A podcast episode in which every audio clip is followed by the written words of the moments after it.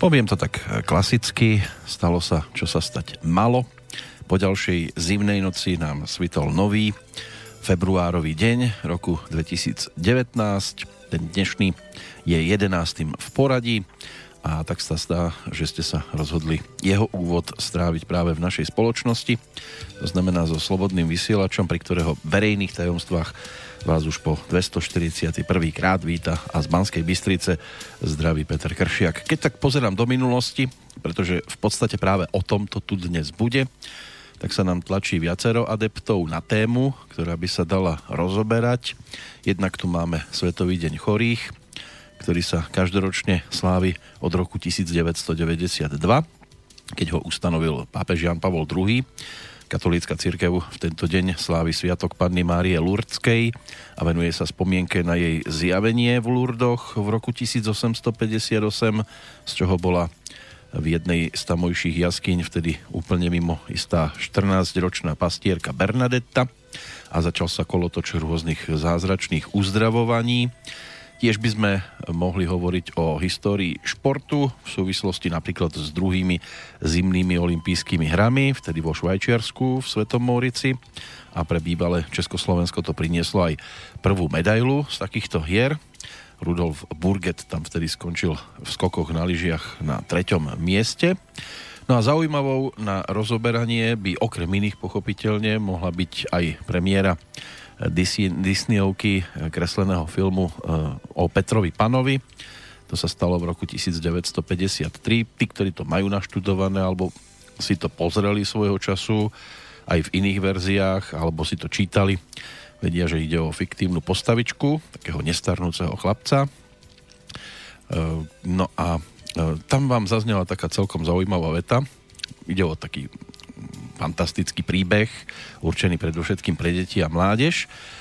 E, je to niekde na kraji science fiction a fantasy. No a tá veta, ktorá sa tam objavila, tak tu si dovolím v tejto chvíli využiť v úvode, než pozdravím hlavného rozprávača pre nasledujúce minúty, tak dalo by sa vytiahnuť napríklad aj to, čo si dovolím zacitovať. Nikdy nehovor s Bohom pretože s Bohom znamená odísť a odísť znamená zabudnúť. A my sme si to pred tými tromi mesiacmi ani nepovedali a preto si v tejto chvíli môžeme povedať aspoň e, to pekné dobré ráno, zažila takto na diálku, ak sa počujeme. Dobré ráno. Našli sme ho ešte v pyžame. kde pak, kde pak. Už pri čajíku už pre čajíku, presne tak. Tento hlas patrí Milošovi Matulovi. To by snať tí, ktorí nás počúvajú priebežne aspoň, už mohli ľahko identifikovať, pretože to ano. nie je poprvýkrát.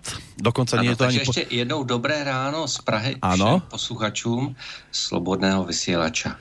Jak na Slovensku, tak e, i Česku. Takže a... věřím, že nás poslouchají všude. A po celom svete. Lebo tak Určite po celom svete. Občas máme aj takéto informácie, že je to aj o väčších vzdialenostiach.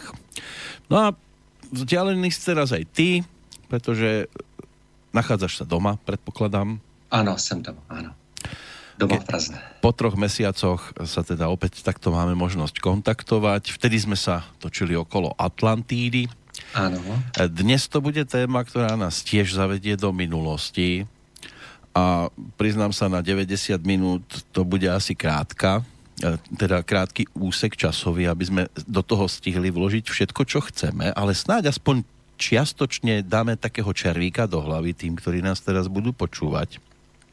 Tak určitě. Tak já, já většinou vždycky povídám o tom, že všechny ty věci, jak to plyne a najednou končí vysílání a já teprve vždycky říkám, a teprve teď se začínám rozjíždět. Takže uvidíme, jak to bude dneska.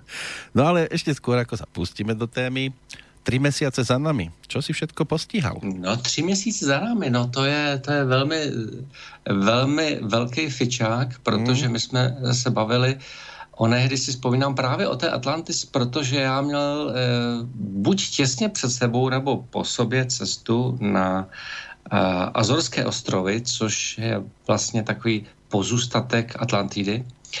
A já myslím, že to bylo dokonce těsně před asi To byl nějaký 8. november, tuším, že jsme se vtedy rozprávali. 8. november, no, tak to už bylo po, tak to už bylo po návratu. Takže vlastně já jsem měl uh, cestu, uh, to bylo začátkem uh, října, oktobra, cestu na Azorské ostrovy. Tak to byla jedna z takových jako zásadních cest. Já jsem samozřejmě tušil, že ta cesta bude nádherná, ale upřímně přiznávám, že předčila má očekávání. Já jsem tam vedl zase takovou tu poznávací a meditační cestu, která byla nazvaná Pátrání po Atlantis, což jsme skutečně pátrali a myslím, že jsme se o tom i bavili v tom vysílání a pokud to posluchači e, nestihli, tak samozřejmě stále je to v archivu, takže si mohou vyhledat. No a kromě teda té Atlantidy, toho, těch Azorů, o kterých jsme se už bavili, tak já jsem potom koncem uh, listopadu, koncem novembra odlétal na tři týdny do Peru, uh, do džungle za šamanem Rokem. Uh, vracel jsem se vlastně těsně před Vánoci a já jsem tehdy měl dělat ještě takový uh, adventní pobyt v Tyrolských Alpách, jako každý rok těsně před Vánoci. Ale pravdou je, že jsem přiletěl z téměř 40 stupňů do asi minus 5 tady do Prahy a co mi právě můj kamarád uh, z Tyrolska psal, že tam je asi minus 18, tak jsem si říkal, to není moc dobrý nápad za tři dny zase vyrazit do ještě větší zimy, do minus 18. Tak jsem tu, cen, eh, tu cestu přeložil. No a já jsem potom vlastně měl začátkem ledna, januára další vlastně cestu, která zase byla na druhý konec světa a jmenovala se Pátrání po civilizaci Lemúrie a to byla právě cesta na Mauritius v Indickém oceánu, což je teda zase na druhou stranu, zase na, na zbytek jiné civilizace, která byla ještě před Atlantidou. Takže to jsme byli na Mauriciu, což bylo úplně úžasný, nádherný, taky ať jsem věděl, že to je nádherný, zase předčilo má očekávání, protože já samozřejmě ty cesty nenechávám jen tak náhodou, takže já jsem samozřejmě asi 25 nebo 30 let uh, snil o tom, že jsem se dostanu. A tak jsem samozřejmě vybral to nejpůsobivější, nejenergeticky nejzajímavější místo právě pod tou stolovou horou Le Morne, kde tedy v jejíž blízkosti nebo přímo na ní by měli přistávat vlastně naši bratři z hvězd. Takže to skutečně bychom měli ten hotel, který byl úplně pár metrů od té stolové hory, takže vlastně koukali jsme na ní ze všech stran. Tak to bylo úžasný. A v podstatě to je v podstatě všecko. To jsou ty tři cesty, které já jsem měl teďka v té nedávné době. No, no já, ti, já ťa zasta- bude, zastavím ťa na chvíľočku, zastavím, zastavím ťa na chvíľočku, lebo tam ano. je niekoľko bodov, ktoré sú zaujímavé možno, aspoň z môjho pohľadu. Keď si tam spomenul toho šamana, tak aspoň v skratke, lebo však chceme sa venovať tomu Egyptu, tak aspoň v skratke, že no čo, ako sa má No, uh, musím říct, že to bylo velmi zajímavé. Já uh, jezdím vždycky tradičně každý rok, někdy jednou, někdy dvakrát do Ekvádoru za mým kamarádem, šamanem Augustínem Grefou. A tentokrát to byla cesta úplně jiná, to byla do Peru. Já samozřejmě jsem kdysi v Peru byl, protože jsem dělal asi před 6 lety měsíční cestu po Peru a Bolívii ale vyloženě v džungli u šamanů jsme tehdy nebyli. Jako byli jsme v Bolívii, jen, jenomže než jsme tam dojeli, tak ten šaman zemřel. Takže vlastně eh, ta komunita, kam jsme dojeli, byla tou dobou bez šamana. A takže, tak, takže to Peru eh, šamanské vlastně jsem si užil eh, do sitosti teď. Ono samozřejmě vůbec eh, dojet do té džungle bylo poměrně náročné, protože vlastně my jsme přiletěli eh, do Limy a to je eh, dvě hodiny letu z Prahy do Amsterdamu. Z Amsterdamu samozřejmě eh, je to 13 hodin přímý let do Limy. A mm, jelikož jsme přiletěli pozdní odpoledne, takže jsme tam měli, našli jsme takový hotýlek nedaleko letiště, protože jsme další den odletali znovu. Takže jsme se jenom prošli po městě, už byl večer potom. Dali jsme si něco lehkého k jídlu. No a druhý den jsme odlétali a to bylo eh, téměř dvě hodiny let do města Tarapota, což je takový vlastně vstupní brána do uh, džungle, jak teda té uh, ani ne nížené, protože do, do nížené to se létá ještě dále do Iquitos, ale do té anské džungle, do té horské džungle. Ale my jsme, my jsme samozřejmě nevyráželi z toho Tarapota, protože nás čekala ještě další tři hodiny autem přes hory, kdy prostě uh, takový ty, ty takzvaný taxíky, co tam jezdí, tak eh, samozřejmě ty tři hodiny přes ty hory eh, jedou velkou rychlostí přes ty serpentíny, takže než my jsme tam dojeli, tak jsme byli úplně vytřesení, protože to je zatáčka za zatáčkou a jak oni jedou rychle a, ostře do těch zatáček, takže to jsme létali z jedné strany auta do druhé. No a po těch třech hodinách jsme dojeli do městečka Yuri Maguas, který právě byl tou vstupní branou do té džungle, kam jsme jeli my. Sice také džungle, ale my jsme, nás pak čekala ještě uh, vlastně jízda uh, do džungle lodí. Ale my jsme samozřejmě eh, v tom Maguas přenocovali, protože další den jsme měli vlastně na takovou jakoby aklimatizaci a zároveň jsme nakupovali věci do džungle, protože my jsme si museli nakoupit hamaky, aby jsme měli kde spát, museli jsme si nakoupit jídlo, aby jsme tam ty dva týdny měli co jíst, protože jsme si sami vařili. To nebylo jak u Augustína, když tam jedeme téměř jak do hotelu, kde vlastně máme své bokojíčky, postýlky, vařejí nám a starají se o nás. Tak tady ne, tady vlastně my jsme bydleli v bývalém domě právě toho šamana, protože on si pět minut pěšky eh, od tohoto domu, eh, který částečně uřízl a použil na tu stavbu nového domu, tak zbyla jenom taková, eh, takové torzo domu v takové vysekané džungli, kousek od řeky, úplně na samotě, takže jsme si museli všechno pořídit. No a ten další den e, nás měl vyzvednout asi 9 ráno, ale jelikož byly záplavy, tak přijel asi až po polední, takže my jsme po asi 7 nebo 8 hodinové eh, docela namáhavé cestě dorazili až téměř třetí den vlastně před půlnocí eh, teprve do toho domu a teď tam samozřejmě po eh, tom vydatném dešti tam bylo všude bláto, takže teď jsme přišli do prázdného domu, kde nebylo nic, takže jsme museli uh, si aspoň ty hamaky a muskytéry připravit, aby jsme se mohli vyspat. No a druhý den jsme samozřejmě si tam zařizovali všechny ty věci, co jsme potřebovali. No a v tomto domě jsme strávili vlastně dva týdny, kdy samozřejmě uh, jsme společně s šamanem uh, chodili do džungle na nějaké výlety podstupovali jsme léčení, podstupovali jsme výuku, tak to bylo velmi, velmi, velmi zajímavé a já bych řekl, že velmi prospěšné jak našemu tělu, tak i našemu duchu. No a, ako, no a pak zase je, po těch dvou týdnech v džungli zase ta třídenní docela namáhavá cesta zpátky do civilizace. No a dalších e, zase 13 hodin v letadle, ano. A půl dne na letiště a další dvě hodiny a byli jsme zpátky v Evropě. Já to tak počúvam a pýtal som sa na šamana a dozvedel som sa len okrajovo o ňom, tak som práve bol zvedavý na to, že čím je podľa teba trošku iný ten šaman od takého bežného smrtelníka. Zistil si to? Tak e, určitě tak e, každý šaman je trošku jiný i od druhého šamana. A já, já jak jsem zvyklý za těch 7-8 let na to Augustína, což je mladý kluk, tak tady tomu Rokemu je tak zhruba kolem 60.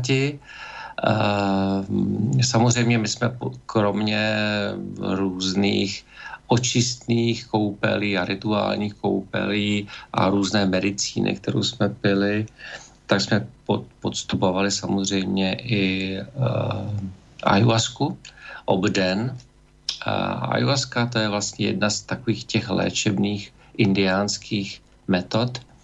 A mm, vlastně tu ayahuasku zase ten rok je vaří trošku jinou, než jsem, byl, než jsem byl zvyklý, on vaří úplně čistou ayahuasku a on říká, že to je vlastně ayahuasca ne na vize, ale ayahuasca na léčení.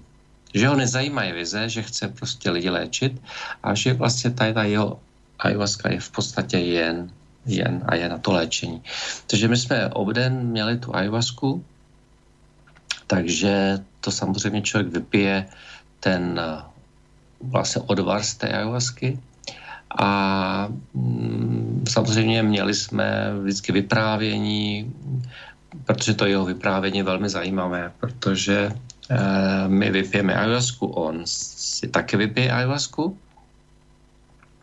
No a my samozřejmě, e, to trošku se rozšiřuje to vnímání a vědomí a my jsme samozřejmě připraveni i na to léčení, protože já vím, že možná teď to bude pro některé posluchače trošku přitažené za vlasy, ale skutečně je tomu tak. Vlastně on komunikuje s těmi bytostmi, které nazývá spiriti, my bychom to přeložili jako duchové džungle, duchové pralesa. To jsou to jsou bytosti, které žijou eh, v, tom, v té džungli v jiné dimenzi. A vlastně on povolává tyto spirity a radí se s nimi o tom, eh, jak tedy léčit ty lidi, kteří teďka vypili tu ayahuasku. A oni mu radí, co oni vlastně zvládnou v té energetické části tedy co oni, jak oni budou energeticky léčit ty lidi a jemu navrhují určité byliny nebo medicínu nebo kořeny nebo kůru různých stromů, jakým způsobem, kterou má kde eh, sebrat, jaký má připravit, tedy třeba uvařit, a podávat potom těm pacientům v určitých dávkách. Takže vlastně ta práce toho šamana e, sám, samozřejmě spočívá i v té spolupráci s těmi spirity e, toho pralesa, té džungle. Ale je to velmi zajímavý. Musím říct, že jsme měli velmi zajímavé zážitky. Já myslím, že to ani nejde povyprávět do rádia, protože mm to člověk musí zažít. A keby som tam třeba sedel ja, ako zistím, že to je šaman? Iba tým, že mi to povie, sa to asi nedá? Tak samozřejmě většinou ty šamani mají takový elektrizující pohled, mm-hmm. takovou určitou energii v očích, ale to myslím, že nemusí být jenom šaman, to může být i dobrý léčitel, terapeut nebo mystik. Prostě ten pohled je trošku jiný a člověk samozřejmě může vnímat určitou hloubku ty, ty osobnosti. A samozřejmě e, je to i otázka toho, co on vypráví, to, co on učí, ty jeho zkušenosti určitě jsou taky jiné než u běžného člověka. A e, skutečně já bych řekl, že právě dobrý šaman se pozná teprve až e, během té ayahuasky a během toho léčení. Protože těch léčení nebo těch metod nebo typů léčení je celá řada. Může být léčení právě během té ayahuasky, ale může být vlastně léčení i mimo tu ayahuasku, kdy samozřejmě je to ta znalost a zkušenost šamana, který zná tu medicínu, co mu roste v džungli a on ji umí používat. To znamená, nachází různé medicíny, ať už to jsou byliny, kořeny, kůry, Eh, různých dřevin, stromů, který eh, z nich dělá vývary, výluhy a to potom samozřejmě podává svým klientům.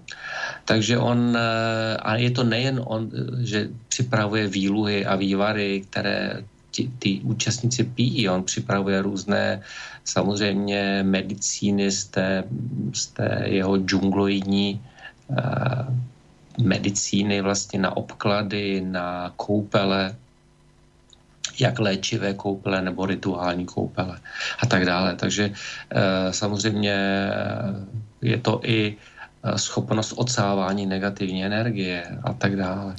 No a keď si tam teda prichádzal, mal si aj nejaké problémy zdravotné? A pravdou je, že e, součást vlastně té mé cesty e, byla taková ozdravná cesta, takže jsem ano, ano, podstupoval jsem určitý léčebný procesy u šamana, ano, ano. A pomohlo?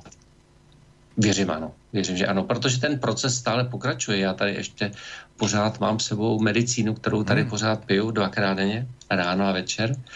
Takže já jsem pořád ve spojení ještě s džunglí a se spirity džungle. A ještě tady mám takový tři půllitrové lahvičky, takže já věřím, že tak do půl, minimálně půlky příštího měsíce nebo do konce března, marca, až budu na slovenském turné, že to teprve tak budu dokončovat tu kůru. A kolko jsi si toho niesol domů? No, nesl jsem toho dost taky. Nesl jsem asi kolik? Sedm lahviček. Sedm flaší. Hmm, pro sebe, jenom, jenom takových těch půl litrových pro sebe. Já jsem mm-hmm. samozřejmě ves ještě i nějaký jakoby dárečky pro, pro Jasné. A tie, tie, ten nápoj, to má akú farbu? Čo to zhruba podľa teba, čo to môže pripomínať chuťovo? Tak chuťově to bych si nedovolil a ani nechtěl snad přirovnávat, protože já bych řekl, že by to většině lidí nechutnalo. Mm-hmm.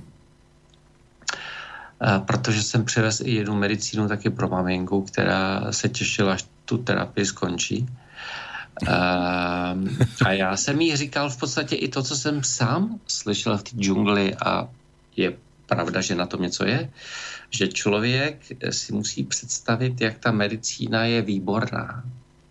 Jak ti chutná, mm-hmm. jak tě léčí a jak se na ní těšíš a s tímto vědomím tu medicínu polikat. To je to samé, jako když pijeme vodu. Málo kdo si uvědomuje, většinou jenom už většinou hledající nebo vědomí lidé, a já věřím, že eh, většina posluchačů už je vědomých a hledajících, takže ti to většinou vědí, ale běžný člověk to netuší, že voda má paměť. A tím, že voda má paměť a teď pijete vodu s nějakou negativní myšlenkou, no tak vy tu negativní energii přes tu vodu do sebe dostanete. No a ta voda s tou negativní myšlenkou vytváří tedy negativní prostředí v tom mm. člověku.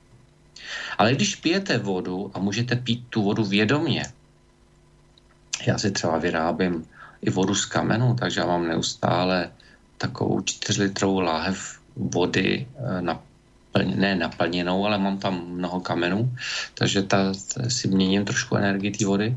No a piju tu vodu upravenou a, a zároveň ještě je důležitý vědomě tu vodu pít s určitou energií, s určitou myšlenkou. A ta myšlenka by měla být pozitivní. Takže buď, že ta voda vás léčí, nebo že ta voda vám přináší léčivé energie, vibrace, radost, štěstí, hojnost, nekonečnou hojnost, zdraví a štěstí a tak dále a tak dále. No a to samé by mělo být u té medicíny, protože ta medicína je připravovaná nebo vařená ve vodě, takže tam ta voda je, je obsažená. Asi tak stejně jako třeba naše krev. Naše krev není nic jiného než voda v podstatě. A tím, že my jsme stvořeni z vody, vlastně člověk zhruba 80 nebo 75% je jenom voda. Ostatní je maso a kosti. A, a další záležitosti, buňky a tak dále. Že? Ale jako e, my jsme naplněni tedy tou tekutinou, tedy krví, ale krev není nic jiného než voda. No keď to tak, keď... rozvádí ty různé látky. Áno. Keď ťa tak ale počúvam, to by sme tuto strávili pri tejto téme naozaj aj celých 90 no, minút. No jasne, práve, práve. Ešte jednu vec, ale by som sa chcel opýtať. Ano.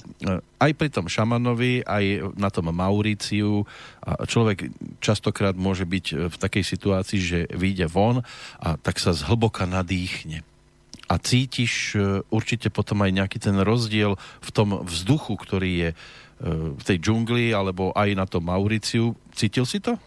O, no, oproti, pra, oproti je, Prahe pochopitelně. To je v eh, každé zemi, kterou navštívím, je ta vůně jiná. Je tam jiný svit slunce. je tam eh, jiný východ a západ slunce, je tam jiný stmívání, jiné rozednění. Eh, tak to určitě. Tak samozřejmě v té džungli my zrovna, eh, když jsme byli tady v této džungli u Rokeho, takže to je skutečně ta, ta, ta horská anská džungle, takže ať jsme tedy v džungli při řece, tak je to ve výšce asi tisíc nebo 1200 metrů. Takže samozřejmě ten vzduch je jiný a on samozřejmě bydlí úplně na samotě, kde není nic. Je to, pět, je to nejblíže k civilizaci pět minut lodí do jedné komunity, ale jinak eh, on je právě úplně na samotě, na svém pozemku, který je vlastně, který nemá elektriku, který nemá kanalizaci, který nemá nic, takže sprcha, to je řeka, toaleta, to je džungle všude kolem, takže ta, takže i ta vůně je trošku jiná, protože jsme v džungli a zase každý si myslí, že, v, že teda bydlíme v džungli a že jsme tam uprostřed lesů. No to není možné, to by tam ten dům nepostavili. Takže samozřejmě my jsme na té džungli eh, ten kus, kde je ten dům a takzvaná zahrada, tak tam ta džungle je vykácená ale když jdeme do té džungle, té pár metrů dál, tak tam, eh, pokud tam není cestička, kudy se běžně chodí, tak tam neprojdete, to musíte mít mačetu a tou mačetou se prosekat a projít tou džunglí, to znamená, musíte přelézat různé kořeny, stromy, takže džungle vlastně u toho domu je jiná, ta vůně u toho domu je jiná, vůně u té řeky je jiná, vůně, když jste úplně v té džungli, džungli, sevření těmi stromy a větvemi a palmami a, a tou vlhkostí, tak zase je úplně jiný vzduch. Na Mauricu je zase úplně jiná energie, jiný vzduch. To prostě e, i teplotně je jiný. V džungli je vlhko, na Mauriciu Eh, je zase, eh, ač je to uprostřed Indického oceánu poměrně malý ostrov, tak je tam taková ta suší, suší, suší vz, horký vzduch. Není to ta vlhkost jako v džungli. Samozřejmě všude ta vlhkost toho oceánu je, ale, ale jako neležíte celý den jenom na vodě nebo ve vodě, že jste i na pevnině. Když jsme byli na výletě vlastně po ostrově, tak taky zase je to trošku jiný, protože Mauritius a sousední Reunion to jsou vulkanické ostrovy. Právě to je ta energie toho vulkánu, že právě ty stolové hory, eh, kolem kterými jsme byli, ale tím, že bychom byli na tom poloostrově Le Morne, což je jenom takový nejmenší cípeček na jihu uh, Mauriciu, kolem té stolové hory. Navíc ten eh, poloostrov je opravdu malinký a je to zaprvé chráněná přírodní lokalita a zároveň přírodní UNESCO lokalita. A je tam jenom asi pět prostě rezortů, na tom ostrově, jako těch nejdražších rezortů jsou celý Mauricia jsou právě na tom Le Morne právě, takže my jsme právě tam měli, my jsme nebyli v tom nejdražším, ale my jsme právě byli v, v tom jediném, který není ten nejdražší, ale, ale tím, že my jsme byli v loni na Sri Lance ve stejném řetězci, takže jsme se právě dostali sem. Takže to, to byla všecko v úvozovkách náhoda. No a potom, Ale my víme, že náhody neexistují. Potom prídeš do Prahy, nadýchneš sa a, a, a si naozaj doma, že? Tak zase přijdeš do Prahy a zase ten vzduch je jiný, protože přijdeš do Prahy a ten vzduch není čistý, tak jako v té džungli a není čistý uh, jako na tom Mauriciu, to je pochopitelný. Hmm. Na tom Mauriciu cítíš ve vzduchu tu sůl toho oceánu, to zase tam v té džungli uh, v Peru jsme necítili. Jo, to zase člověk cítí, když je u Pacifiku, ale my jsme nebyli u Pacifiku, my jsme byli v džungli, u řeky, v, takže ten vzduch je jiný. Zase na Mauriciu byla ta sůl, že, taková ta, ale zase není ta vlhkost té džungle. No. Takže ten vzduch je jiný a ten vzduch je tam opravdu jako velmi horký. Zase na druhou stranu je tam výhoda, že vždycky odpoledne foukal vítr, uh, takže to horko těch 40 nebo 42 stupňů e, nebylo takový úmorný. V té džungli zase takový horko nebylo, tam bylo tak kolem těch 30, 35, když třeba pršelo, tak bylo i méně. E, samozřejmě v noci to padá nějak kolem na těch já nevím, 25, někdy, když se ochladilo a pršelo celou noc, tak třeba bylo i 22, 21. Zase na tom Mauriciu v noci bylo, že tam bylo opravdu horko, tam bylo 27, 28 v noci. A my jsme přilétali, když bylo asi 5 a 37, no ale za dva dny mm, už bylo 2,40 a to vydrželo po celou dobu toho pobytu. Keď tak pozerám z okna a vidím ten sněh a teraz počúvam o teplotách 37 stupňov. No.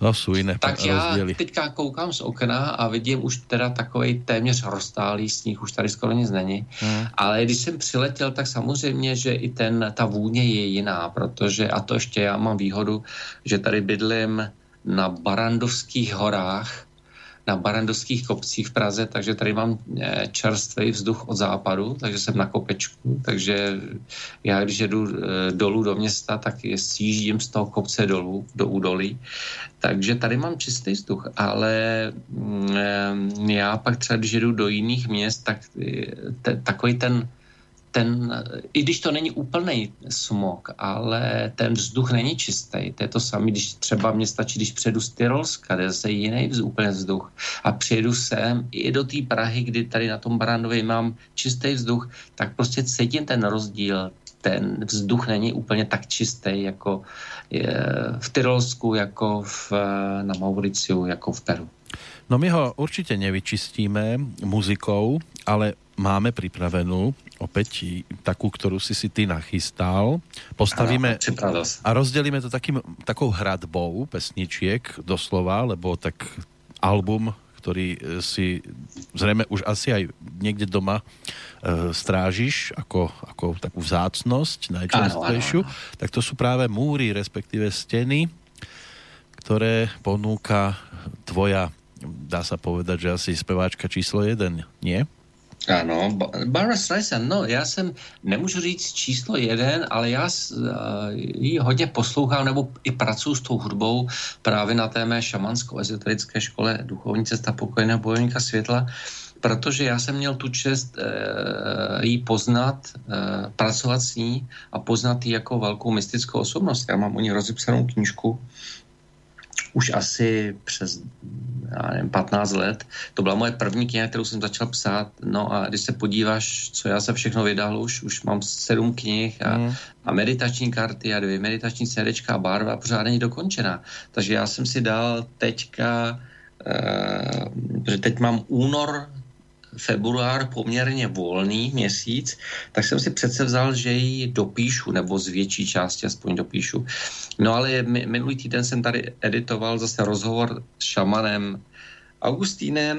Eh, tento týden mám usmyšleno, že budu zase editovat rozhovor s šamanem Rokem, tak to vypadá, že se na to vrhnu až tak v polovině měsíce. No tak uvidíme, co za ty dva mm, týdny napíšu, tak uvidíme. No. to už pomaličky, aby si si to najskôr celé prečítala, to ti zaberie zřejmě dost veľa času. No tak to je další věc. Aby si věděl, že na čo vlastně jdeš nadvezovat, aby to tam no. případně někdy neopakovalo. Ale zase já píšu trošku jinak, já nepíšu jako knížku, jako knížku, já píšu jednotlivý jakoby takový témata, odstavce, no a pak to nějak slepím dohromady a ejhle, je to kniha. Mm-hmm. No ale teraz, aby sme oddelili tu úvodnú pasáž od tej hlavnej, tak eh, akú pesničku si vypočujeme? Tak my jsme tam připravili na tu první um, písničku, vlastně úvodní z té její nové desky Walls, a, a vlastně v českém a slovenském překladu by se dalo říct, eh, co mě běhá mojí myslí. Takže je to úplně ta první skladba, kterou jsem ti tam uh, připravil. What's on my mind? Ano, co je v mé mysli, uh-huh. ano, co běhá mojí mysli. Tak si to pojďme teraz vypočuť.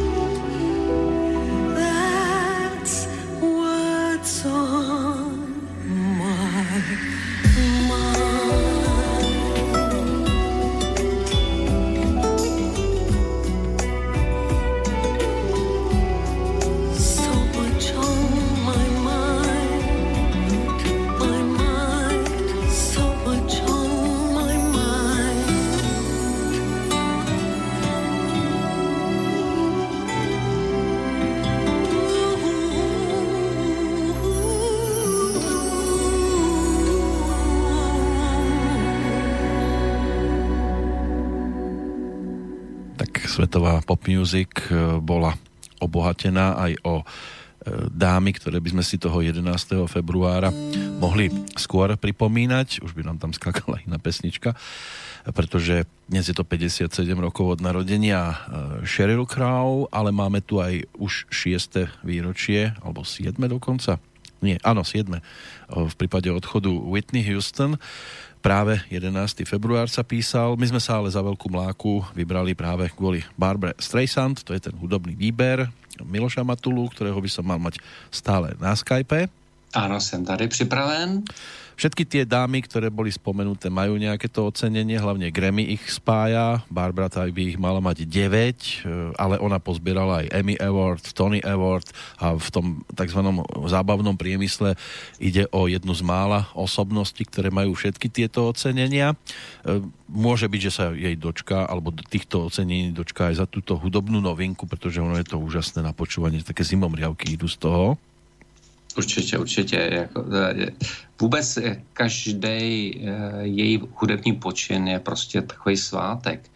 A právě proto, že ona je skutečně mysticky, energeticky, spirituálně orientovaná osobnost, tak samozřejmě do té hudby, do těch textů dává to určitý poselství.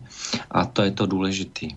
No ale posolstvom dýchají aj miesta, které by jsme už konečně mali navštívit. No, měli už bychom se přesunout a. na ten náš starověký Egypt. Ano, ano. No a to už tiež, právě keď tak na to pozerám, lebo mám tu niečo okolo toho pootvárané, tak ani neviem, že z ktorej strany by bolo dobre do toho vklznúť, pretože tam tí faraóni sú, iba, iba faraóni samotní sú údajne rozdelení do nejakých viac ako 30 dynastí.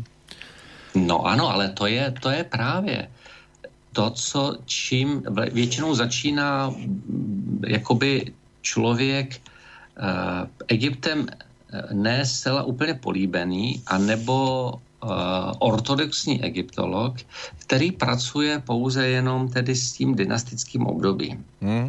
Ale já začnu úplně trošku jinak, než jsem chtěl začít mluvit a já se pak k tomu vrátím. Protože chtěl jsem vůbec uh, začít tím, jak rozkvět civilizace v Egyptě začal.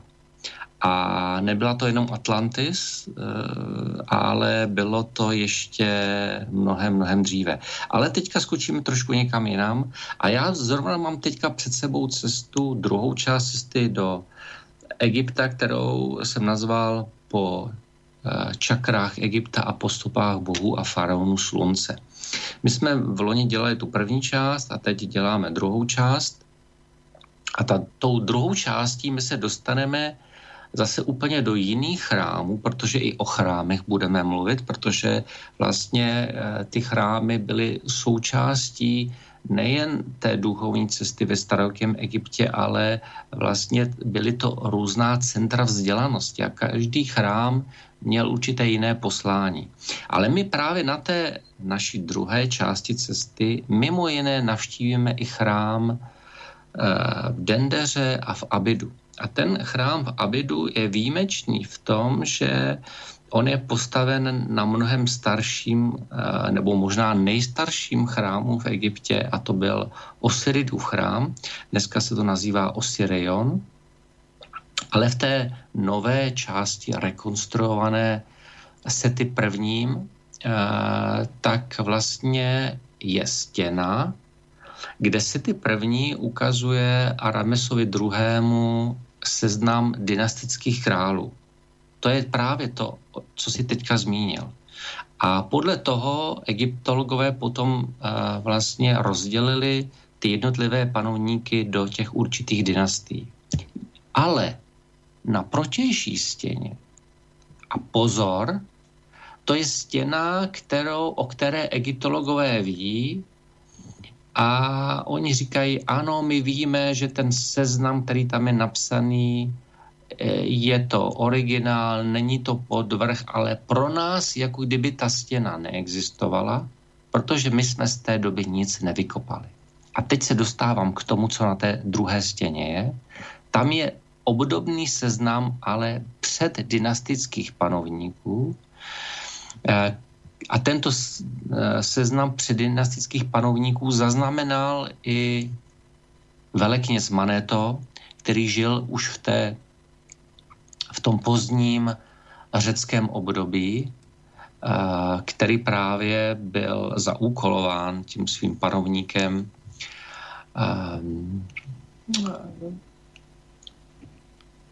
z té, z té řecké vlastně dynastie Ptolemájovců, Ptolemájem Filadelfem prvním, aby sestavil dějiny Egypta vlastně, protože velikněží měli přístupy do těch nejniternějších a nejtajnějších knihoven vůbec těch všech chrámů a tak se dostávali k listinám, ke kterým e, jiný smrtelník neměl vůbec přístup. A tak vlastně e, tento Maneto vlastně už v tom pozdním řeckém období sestavil vlastně e, nejen seznam dynastických panovníků, ale i těch předdynastických. A to jeho dílo se nazývá v řečtině Egyptika, neboli dějiny Egypta. A tam tento seznam dynastických i předdynastických panovníků je zaznamenán. Paradoxně egyptologové s tím předdynastickým seznamem vůbec nepracují, protože oni e, z doby těch panovníků nic nevykopali, to znamená pro ně jako kdyby tento seznam a tito panovníci vůbec nikdy neexistovali. A to je, to je ten problém, který vlastně je mezi tou oficiální egyptologií a vlastně tou nezávislou egyptologií nebo tou otevřenou egyptologií. A samozřejmě i v té egyptologii je mnoho proudů, kdy jsou prostě konzervativní egyptologové, pak jsou otevření egyptologové a pak jsou egyptologové, kteří přinášejí ty nové myšlenky, tu revoluci do té egyptologie a přináší ten pokrok právě. Takže... Ja, len, ja len ti do toho vstupím, že aj ty by si asi možno dôveroval viac tomu, čo držíš v ruke, ako niečomu, čo ti len niekto hovorí.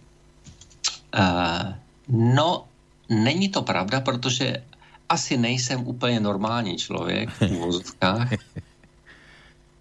Já totiž taky miluju eh, kartu která se jmenuje Blázen z těch mých, z těch mých toftových karet, která eh, říká, že vlastně, já to jenom teďka, já to nečtu, já ji tady nemám, ale mm-hmm. já to jenom říkám z hlavy, bláznem jsou nazýváni ti, kterým druzí nerozumí. A tím, že jim nerozumí, tak se jich bojí a tak jsou v očích těch druhých za blázny. Takže já jsem jedním z takových v úvozovkách bláznů, který prostě uh, mají schopnost vidět, cítit a vnímat věci, které asi běžný člověk nevnímá, necítí. Protože kdybych to neměl, tak bych nemohl dělat ty věci, které dělám. Uh, takže samozřejmě to, že mám otevřený nějaký dalekozrak do mých minulých životů a uh, můžu se koukat i opačným směrem, Eh, kdy to jsou věci, které já právě učím na té šamansko-ezoterické škole, takže kdybych samozřejmě neměl tady ty ty věmy a ty schopnosti, tak bych to samozřejmě se tím nemohl zabývat. Já len, Takže jsem já len... takový trošku jakoby blázen, který vidí trošku víc než normální člověk. To Takže je v já vidím trošku víc a vnímám víc a právě a teď promiň, já bych jenom dokončil tu myšlenku. Dobré. Právě pro mě není důležitý to, co držím v ruce nebo vykopám, protože to je jenom část pravdy. Protože víme všichni dobře, že myšlenka je velmi silná zkušenost, velmi silný zážitek. A víme, že když si na někoho vzpomeneme, ať ten člověk žije tady nebo už teda je ve vyšších sférách, tak vlastně zase ta energie si na nás taky vzpomene, to, to znamená energie z bodu A putuje do bodu B a z bodu B zpátky do bodu A. To znamená, jsou to věci, kterými ne, neuchopíme do ruky, ale my je cítíme. Víme, že existují. Já jsem to len uh, tak myslel, že ono netreba sa tomu vysmievať, keď nám niekto niečo tvrdí, čo na jednej strane nie je možné tak ľahko dokázať. Eh, je dobré, keď sa aj trošku fantazíruje, ale potom sú dobré aj aspoň také čiastočné nejaké dôkazy o, o, tých, o tých e, veciach, ktoré ten človek chce ponúknuť, alebo o, o, o, trošku podhaliť to rúško tajomstva aj do iných e, časopriestorov. E, myslíš si teda, že sa dá ísť aj hlbšie do minulosti, než do tej, e, do ktorej momentálně vidíme? Dá se dojít a samozřejmě a to, je, to by měla být mantra vůbec nejen tohoto pořadu, ale všech pořadů o historii. E, měli bychom si připustit, že ta historie, kterou jsme se učili ve škole, je neplatná. Protože to je historie, kterou jenom my papouškujeme, já nevím, 50, 100, 150 let, 200 let, 250 let. Jak je stará egyptologie? To je nová věda, v podstatě to je věda v plenkách. 150, 200 let to je nic. A když se podíváme, a já věřím, že k tomu se dostaneme, k těm mystériím, tak budeme zjišťovat, že to jsou vědy, s kterými pracovali egyptiani dneska už nejméně 4-5 tisíc let ale když se podíváme do té doby zpátky, před těmi třeba do doby Achnatona, což je tři a půl tisíce let, tak pro ně to byly už dávno staré vědy. To znamená, oni už je znali tisíce let nebo desítky tisíc let předtím. Já jsem je, jeden z mála autorů, nebo možná jediný autor tady v Čechách i na Slovensku, který právě v té své knize Achnaton a Nefertiti Farani slunce uvádím, ten seznam těch předdynastických panovníků.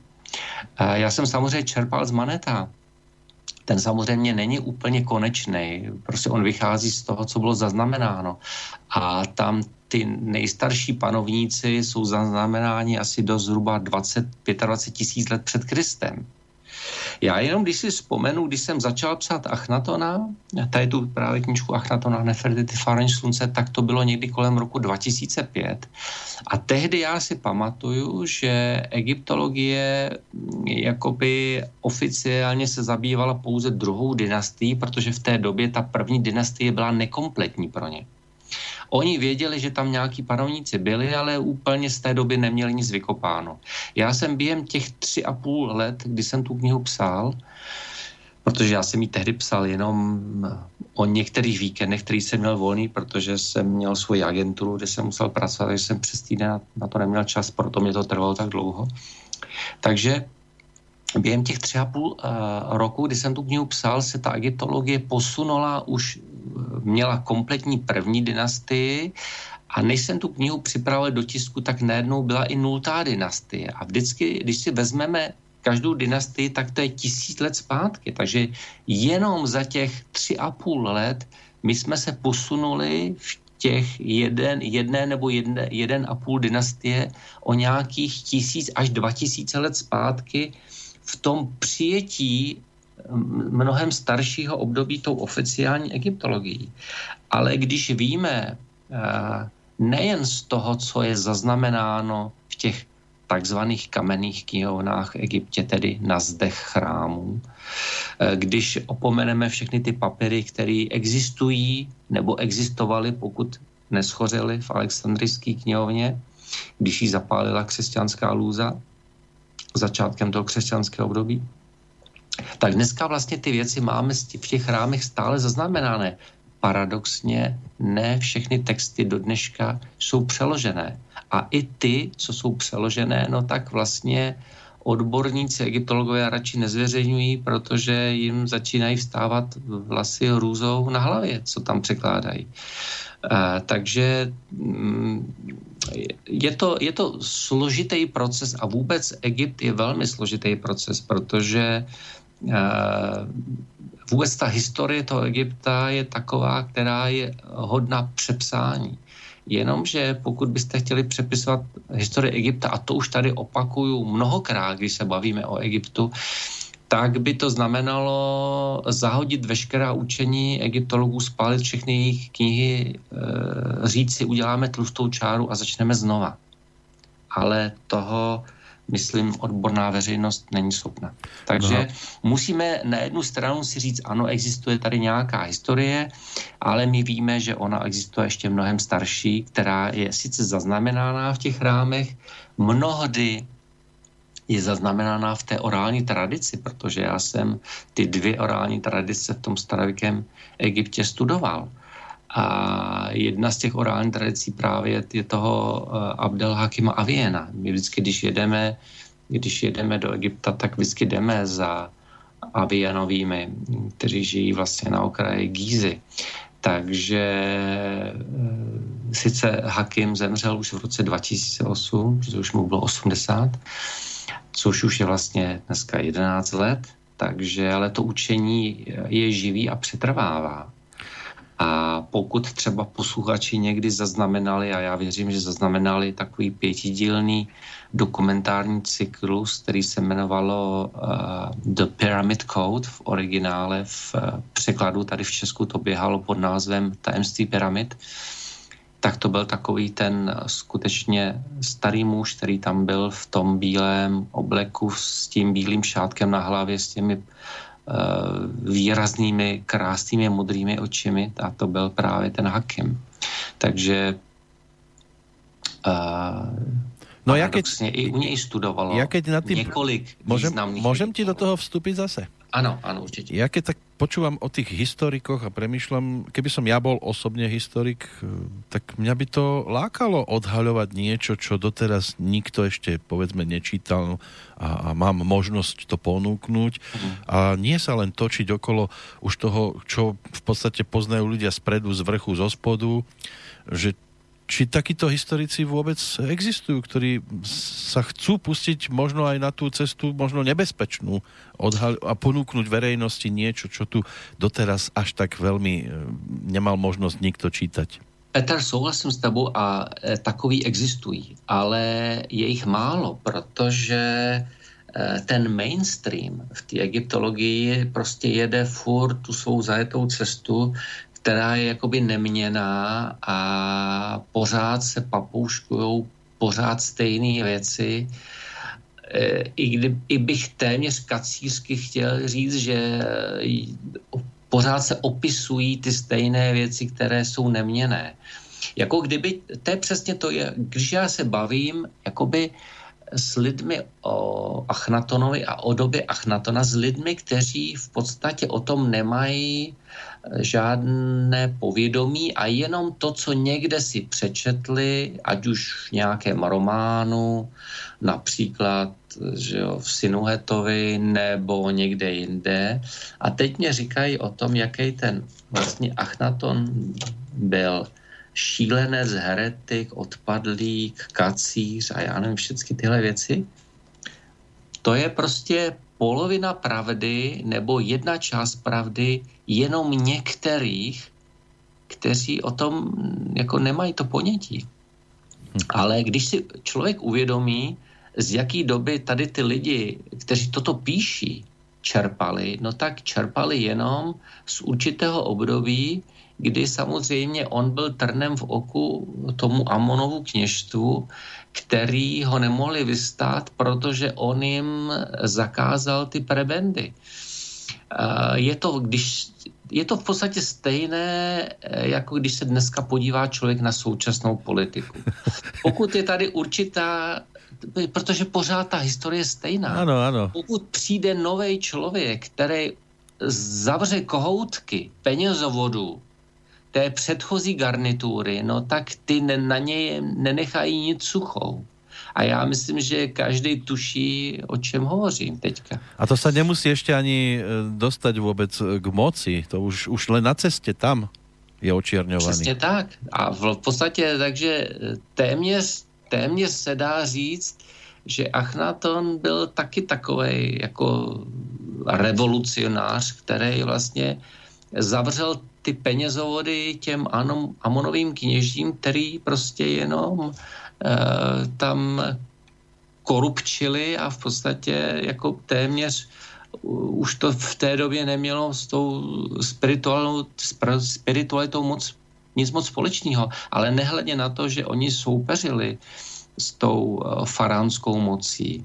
Takže právě proto, eh, když eh, faraon tedy mizí, nebo posléze, když teda už není u moci a není na trůnu, anebo pak skutečně mnohem, mnohem později, když umírá, no tak samozřejmě ty následující uh, události, tak samozřejmě se snažili stesávat jeho texty, vyškrábávat jeho texty, vyškrábávat jeho jména z těch všech seznamů a očarňovat ho, no tak samozřejmě to, co předtím byla pravda, téměř zmizelo a zůstala jenom ta špína, že jo?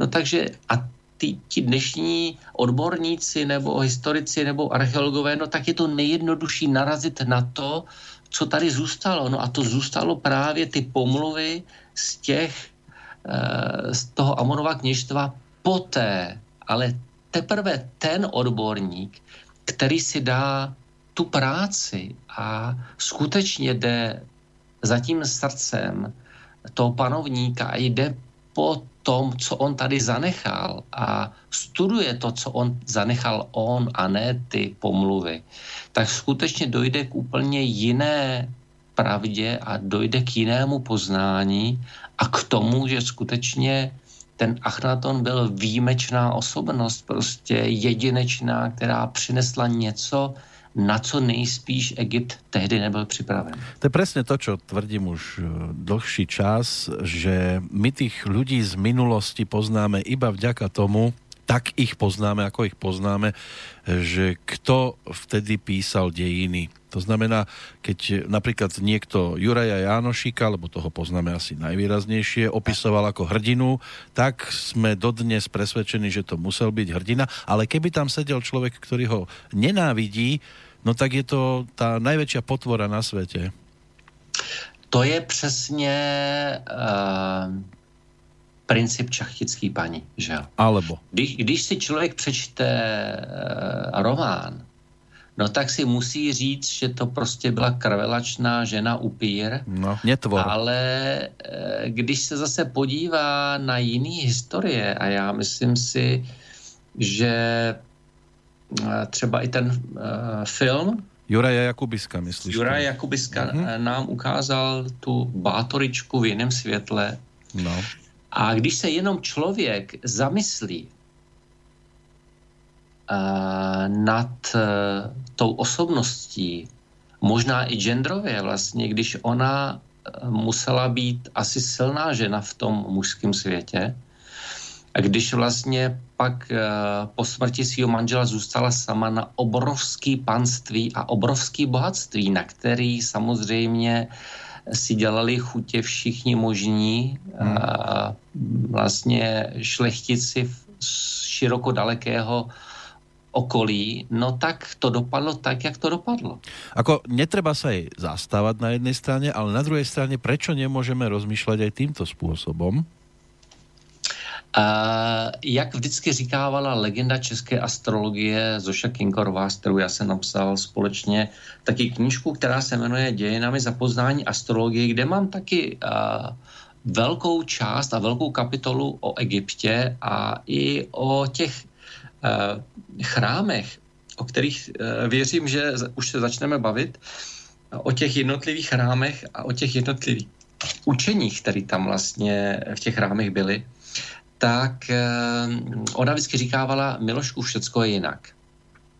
Takže já věřím, že eh, často všechno je jinak. A když by ne jinak, tak určitě je to ta uh, zlatá střední cesta, že vždycky to není ani jeden extrém, ani druhý extrém, ale většinou vždycky je to někde mezi. A to je přesně to, co já jsem se naučil i vlastně z těch mých poraden, že když si jeden přijde stěžovat na, na partnera jednoho a ten druhý zase na toho druhýho, nikdy nemá pravdu ani jeden, ani ten druhý. Ona ta pravda je vždycky někde uprostřed. Jo. Protože svým způsobem oba mají pravdu, ale vždycky jsou oba dva tendenční, vždycky jsou, nikdo není objektivní, každý je subjektivní, že? takže ta objektivní pravda je vždycky někde uprostřed. Ono čas máme vzácný a nevím, či chceš pesničku hrať, alebo to už dotiahne. Já myslím, že už bychom se teďka měli vrhnout, protože čas neúprostně letí. My jsme se vůbec dostali k tomu Egyptu. Já bych jenom na začátek chtěl říct, že vlastně ta duchovní cesta ve starověkém Egyptě vždy bývala v tom předynastickém Egyptě pouze jenom pro tu uh, královskou a knižskou elitu. A vůbec to učení té třístupňové duchovní cesty která se nazývala K, Ba a Ach. To byly i ty stupně, které eh, ty adepti studovali v těch jednotlivých chrámech, tak principem toho studia, který v tom každém stupni byl minimálně sedm let, to znamená, pokud chtěl být někdo písaře, musel studovat minimálně sedm let, pokud chtěl být někdo kněze, musel studovat nejméně dvakrát sedm let, tedy ty stupně K i BA. A pokud chtěl být někdo úplně veleknězem anebo faraonem, tak musel studovat ty minimálně 3 stupně, tedy kabaach, to znamenalo minimálně 21 let. A vůbec během všeho toho učení, který, který bylo, eh, tak eh, znamenalo, že prostřednictvím eh, těch reinkarnací se člověk krůčkem po krůčku vzdělává a učí se roz, respektovat vlastně ten ostatní život, tedy vše živé a pochopit, že všechno má svoji funkci a že všechny okolnosti, ty nejtěžší, jsou jako pro nás přínosem. Protože jsou to jenom lekce, které nás vedou k té duchovní dokonalosti. A člověk se život za životem zdokonaluje. A to všechno bylo vlastně chápáno v těch e, mysterních chrámových školách a oni Eh, byli přesvědčeni, že vesmír je založen na bipolaritě a protichůdných silách a že jediné, co není rozdvojené, je tedy ten celek, láska, která je stejně neutrální, jako je Bůh. Oni samozřejmě učili o těch kosmických cyklech a vůbec jenom té, to učení o kosmických cyklech by nám zabralo jenom celé to vysílání. Takže tím se zase nebudeme vůbec zabývat a skočím jenom rovnou na ty náboženský centra, hlavní náboženský centra v Egyptě, které byly čtyři. To první z nich bylo nejstarší a nazývalo se On. Někdy se nazývalo jako Anu. A právě bylo to centrum, které vlastně bylo zasvěceno slunečnímu bohu Ré. To druhý náboženský centrum bylo v Menoferu, řecky v Memphisu, a, a bylo to centrum, které bylo zasvěceno bohu Ptahovi.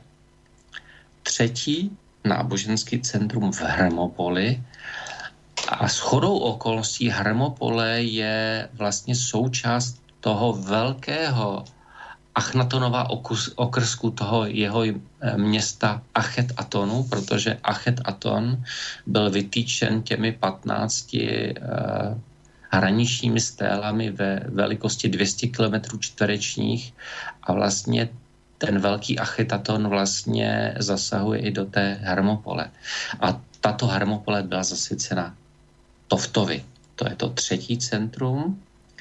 A čtvrté náboženské centrum bylo eh, v, ve Vesetu, a pozdě, řecky Tébách, dnešní Luxor, podle jednoho z toho chrámu, že tam byly dva chrámy, Luxor a Karnak, ale tehdy se samozřejmě nazývalo Veset, město Stobran. A to bylo zasvěceno Amonovi. A právě tady ty čtyři náboženské centra byly ty hlavní, z kterých se zase dál po celém Egyptě šířila vlastně ta moudrost přes ty misterní chrámové školy. To znamená, toto byly čtyři náboženská centra. A třeba o Achnatonovi eh, se říká, že on právě vystudoval eh, ty dvě eh, nejdůležitější školy, eh, a to byla škola Reova, tedy v ONU. Dneska je to Dneska je to vlastně předměstí Káhery, Heliopolis. Řekové nazývali on nebo Anu Heliopolis.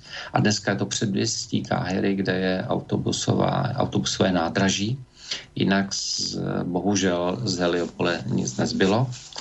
A, a to druhé centrum, které, eh, kde studoval, byly ty ptahové mystéria v Menoferu. Dokonce se říká, že vlastně byl i korunován v Menoferu.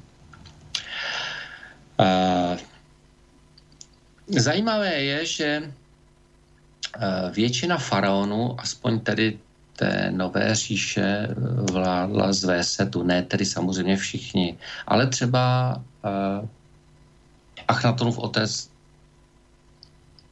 což byl, což byl Amenhotep III, tak ten vlastně uh, měl svůj palác Malkata na západním břehu Vésetu a tedy dá se říct, že vládl z Vésetu.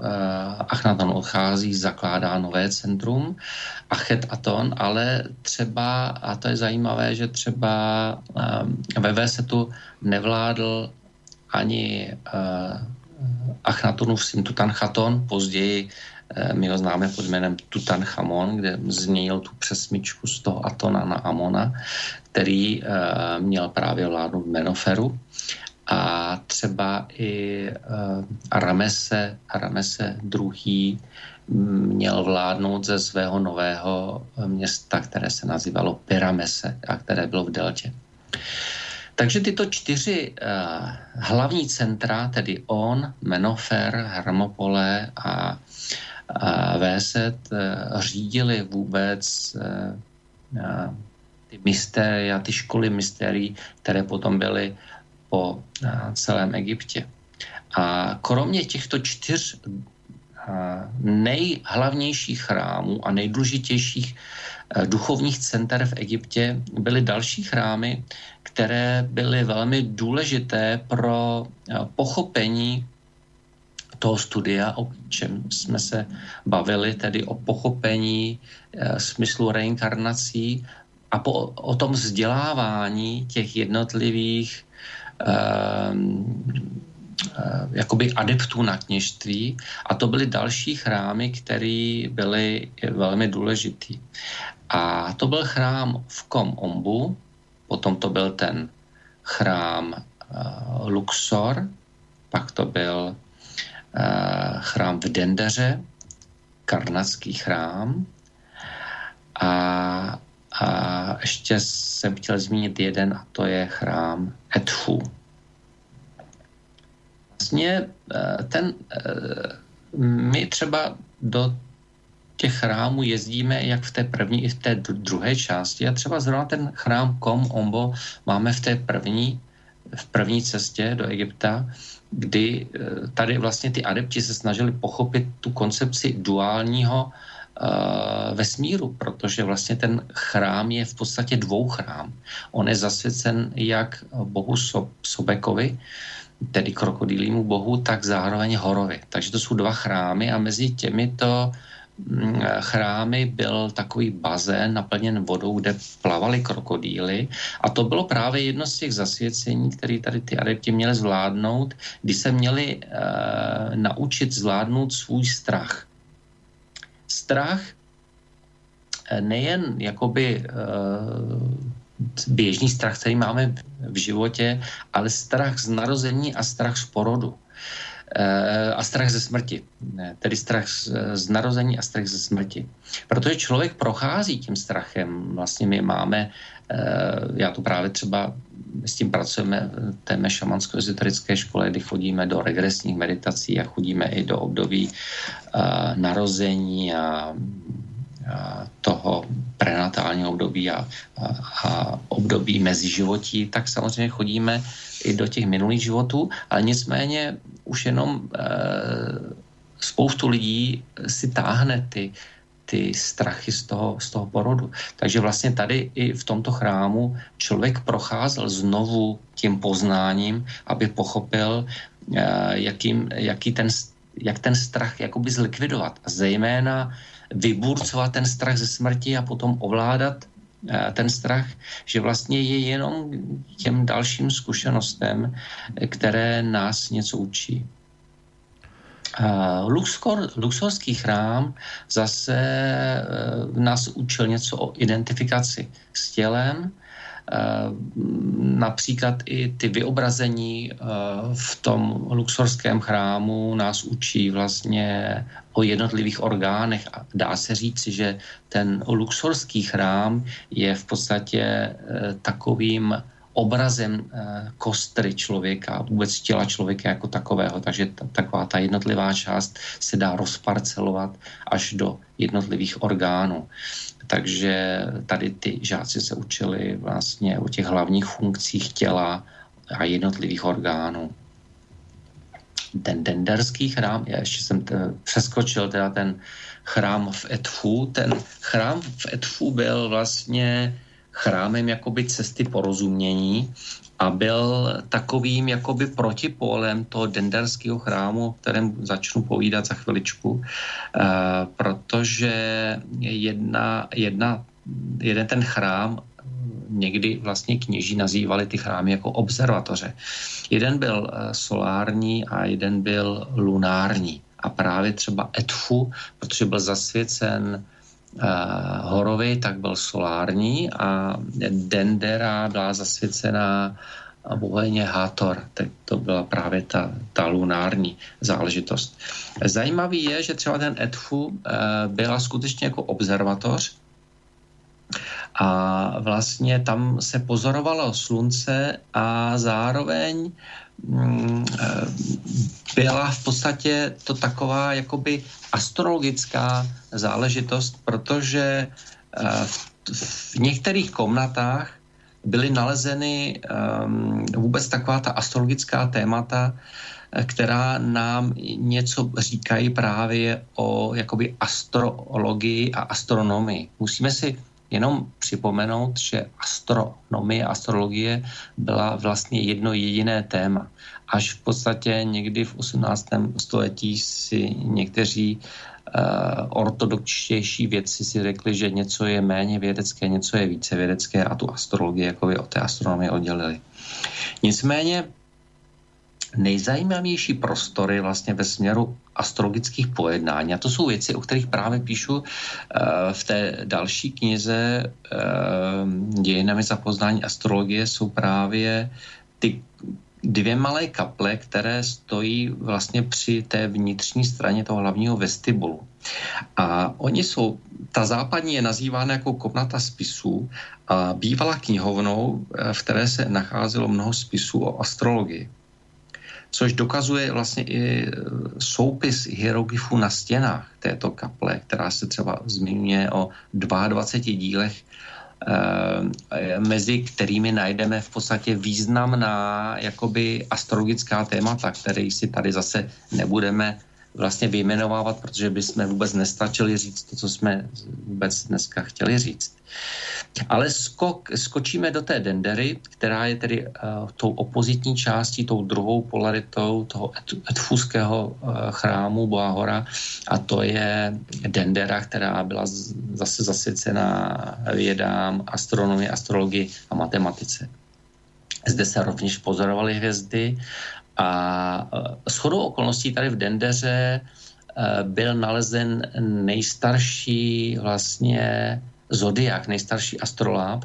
Dneska ten originál se nachází e, v pařížském Louvru a dneska v té dendeře máte jenom jako na stropě kopii, ale i ta kopie je nádherná. A zase já mám v té knize Dějineme za poznání astrologie celé pojednání vůbec o tom astrolábu, jak od sebe, tak samozřejmě i od významného českého astrologa Zdeňka Bohuslava, který mi napsal nejen, eh, nejen eh, doslov té knize, ale i nádhernou kapitolu právě o tom astrolábu. Takže to byla Dendera, a navíc každý chrám pojednával i o jednotlivých tedy věcích, věcí, eh, věkách slunce. Uh, rychle skokem do chrámu v Karnaku, což byl uh, jeden z největších chrámů v Egyptě. Jeden z největších říkám proto, protože pokud by existovaly ty čtyři postavené Atonové chrámy, eh, postavené Achnatonem, tak ty by byly největší vůbec nejen v Egyptě, ale na světě. Protože ten největší z těch eh, Achnatonových chrámů byl eh, na šířku dlouhý jeden kilometr a na délku dva kilo, dva kilometry. A všechny ty Atonovy čtyři chrámy, v nich bylo zaměstnáno téměř 8 tisíc kněží, takže je to prostě obrovská velikost.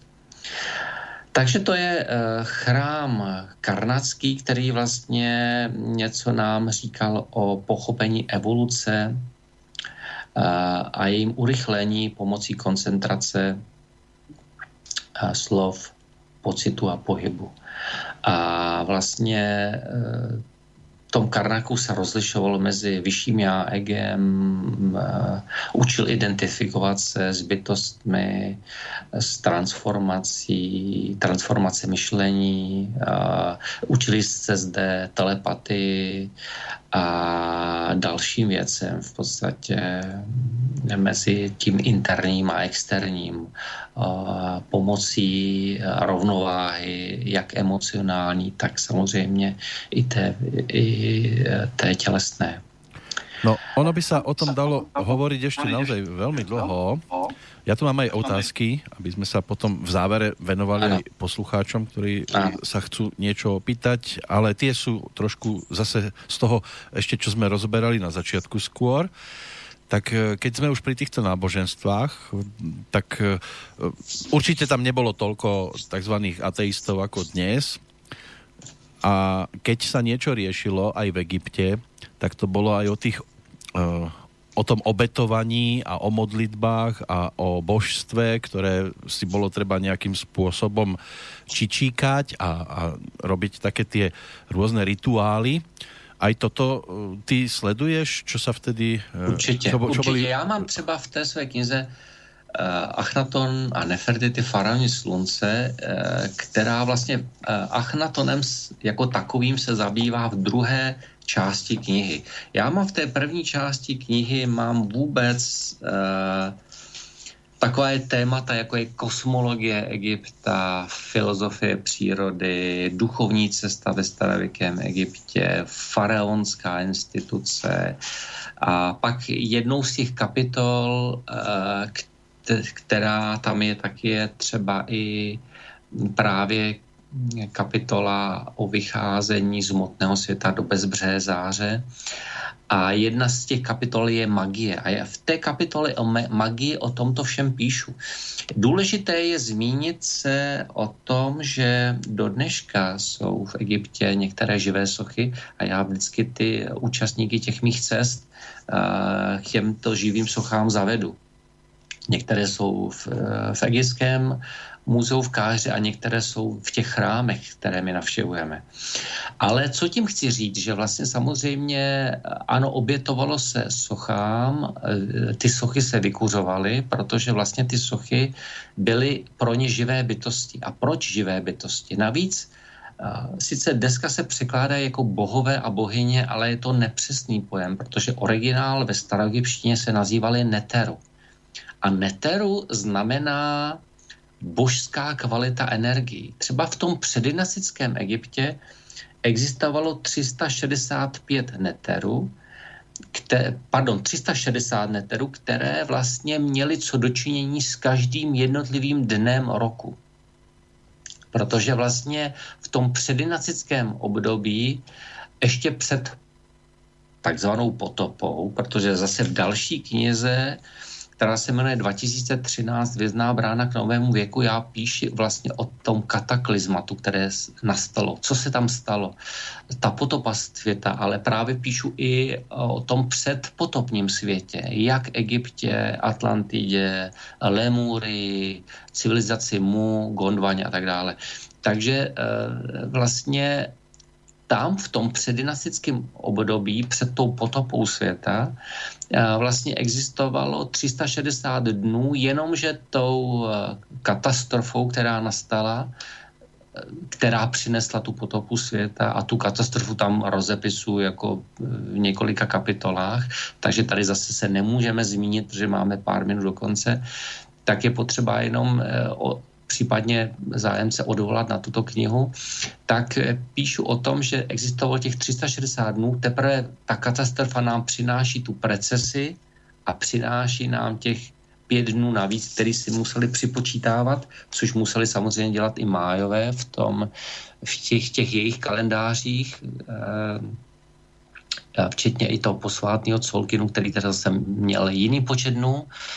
A to znamená, ty chrámy, které byly nastaveny na jednotlivý souvězdí eh, v tom předdynastickém období, tak potom v tom dynastickém období se museli jednou za 200 nebo 300 let prostě rozebrat a posunout, aby zase jim to zase zacílilo k těm jednotlivým hvězdám, protože ta precese způsobila, že vlastně za těch, já nevím, 100-200 let vlastně už ten paprsek na tu sochu toho božstva nedopadal. Ale tím chci říct, že ty neteru byly tedy eh, bytosti, které přicházely z hvězd, které posléze byly nazývány jako bohy, i když to bohové nebyly. Dneska bychom nazvali je mimozemšťany, bytosti z vyšších světů, s vyššími schopnostmi, který třeba do dneška žijou a to je třeba i to, co jsem na začátku zmínil v té džungli, kdy třeba tam žijou taky bytosti ve vyšších dimenzích a ať už je nazýváme spirity, duchy, anděly, mimozemšťany, jakkoliv v podstatě. Takže vlastně tyto bytosti přicházely do Egypta a nebyla to jenom Atlantis v podstatě, kdy někdo tvrdí, že Egypt nebo vývoj Egypta přichází až s tou atlantskou migrací, která přichází, ale to je až eh, ta, eh, to období mnohem později, kdy přichází takzvaný ty Šemsu hor, neboli horovi následovníci, který při, přichází z Atlantidy a to je ten další zase skok ve vývoji toho hmm. Egypta. Hmm. Ale ten první skok právě je, to je ta influence z těch, eh, z těch jednotlivých souvězdí, kdy tam přicházely ty neteru, který přinášeli to učení a zasloužili se o ten obrovský skok toho Egypta, protože Egypt vlastně nikdy nezažil dospívání. Egypt e, buď není a ze dne na den nebo z minuty na minutu je rozvinutá civilizace. To znamená, že tam je ta influence. Já tě nerad zastavujem, ale musím, jednak čas sa nám kráti a ešte sú tu otázky, na ktoré keď začneš odpovedať, tak tiež môžeš to natiahnuť. Áno. Takže mm, je to jasné, nám to bolo jasné dopredu, že túto tému aj tak nemôžeme rozobrať tak e, dobre na ploche 90 minút a nie to ešte na menšej, ktorú sme si nakoniec na to dokázali nájsť. Tak Takže my je to... budeme mít důvod, Petře, udělat zase pokračování. Áno, nahryzli sme niečo, nahryzli sme, áno, takže je to vždy lepšie nahryznúť, ako už potom len doplňať, doplňať, lebo ešte treba nejakú minútku. Tak e, teraz poďme ešte aspoň z časti reagovať na maily a na tie božstva a podobne. To by sme mohli vlastne nadviazať od Jitky, je tu otázka. E, zdravím vás. Bavil sa niekdy pan Matula o egyptské historii s peruánskymi šamany?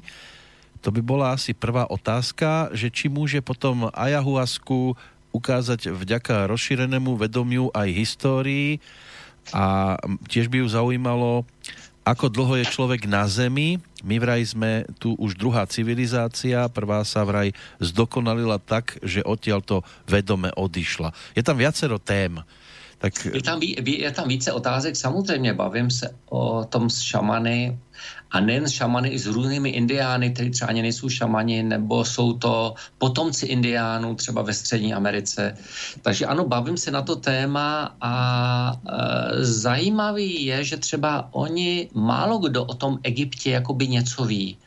Je to třeba, co bylo zajímavé, já jsem se když jsem se seznámil, a to je zase, zase jiný indián, uh, Aruak, který je z Kolumbie, z pohoří Sierra Nevada de Santa Marta.